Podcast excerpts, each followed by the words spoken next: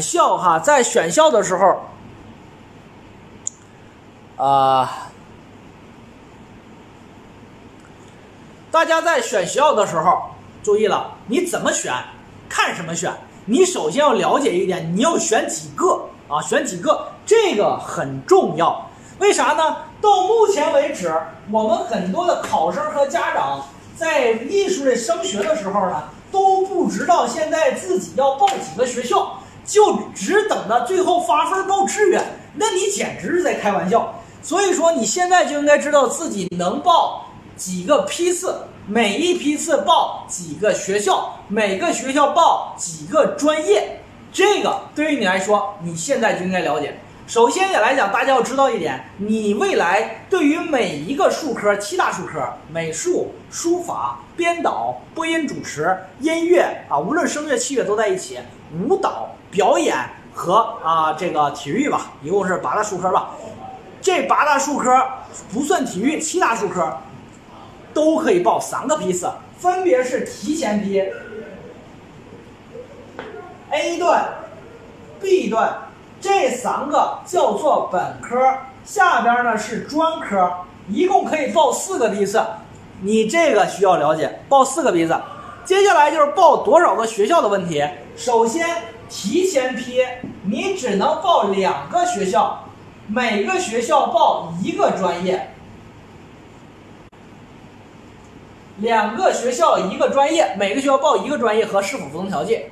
那么这个采用的叫做顺序志愿的方法，采用的是第一志愿和第二志愿的方法。听过费老师讲座的人都知道，顺序志愿的录取规则，第一学校最重要，对吧？好，A 段，A 段这里边分数科了。如果你是美术的同学、书法的同学和啊不说体育吧，美术和书法的同学，你可以报九个志愿。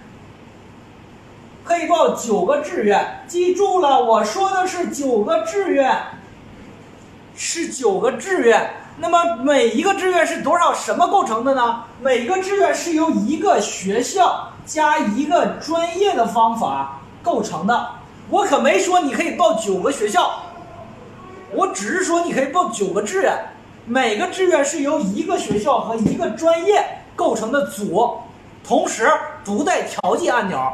这个就是我们说的 A 美术和书法执行的九平行志愿。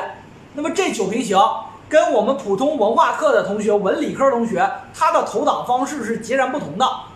普通文化课同学叫做一档一投制，这里边叫做一档多投制，不一样啊！别犯傻，不要听一些不懂的老师在讲，他没有经历过河南省的去年的平行志愿录取。不懂的人害死人啊！所以说你要了解，我只说了九个志愿。那么有人说，老师，我能不能这九个志愿里边的学校志愿我都报成一个学校？可以，可以。你可以第一志愿报河南大学美术学，第二个志愿报河南大学环境设计，第三个志愿河南大学设计类，第四个志愿河南大学动画都可以，可以这样设置，没有问题。当然了，我指的是一个极端的例子。极端的例子，但是如果你这么报，很有可能就会迂滑到底。所以说，志愿平行志愿不好报，这个是我们做过志愿二零二零年艺术类平行录取的这个艺术类报考老师的一个共识，不好报啊，不太好报啊。好，认为好报的那是因为他没有参加过，没有参加过去年的录取，参加过人都知道相当难报，因为啥呢？因为实际上，如果顺序志愿的话，其实我们就围绕着学校去报就行了。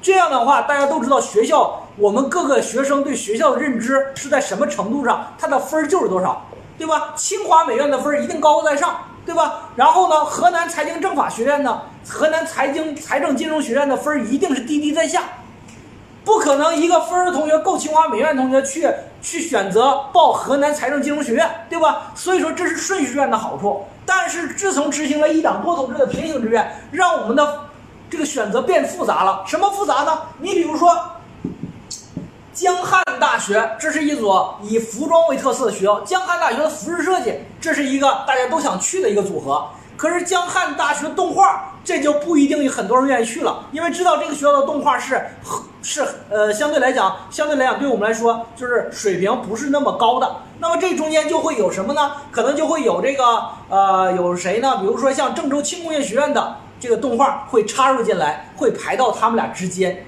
那么这个的话，你怎么权衡呢？对吧？你怎么把把哪个报前面，哪个报后边，哪个做托底了？这个问题就出现了。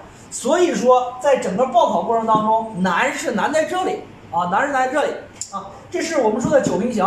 如果除却美术和书法之外，其他的术科到目前为止依然在延续着啥呢？两志愿，两志愿顺序志愿，两顺序，编导啊，播音主持啊，还是两顺序。所以说，本 A 和提前 B 执行的模式是一样的，就是我们说除去美术和书法两大术科，其他术科依然执行这个。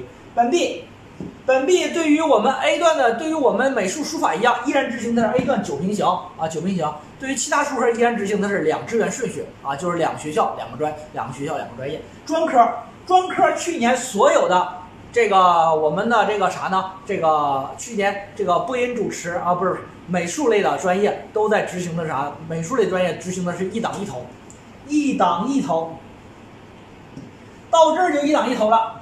就是统一录取规则啊，统一录取规则，用六点六七、十点六七的方法，统一录录取规则进行排队录取。那么专科就是这样的，所以说我们一般来讲，同学都不太喜欢专科，因为到专科嘛，大家觉得也没什么好专业，艺术类的专业本来就业不好就业，那么还不如直接选择普通类文理科的专科。那么这个的话也是有道理的啊，这就是我刚才跟大家说的哈，你得了解自己能选多少学校，能选多少个专业，好吧？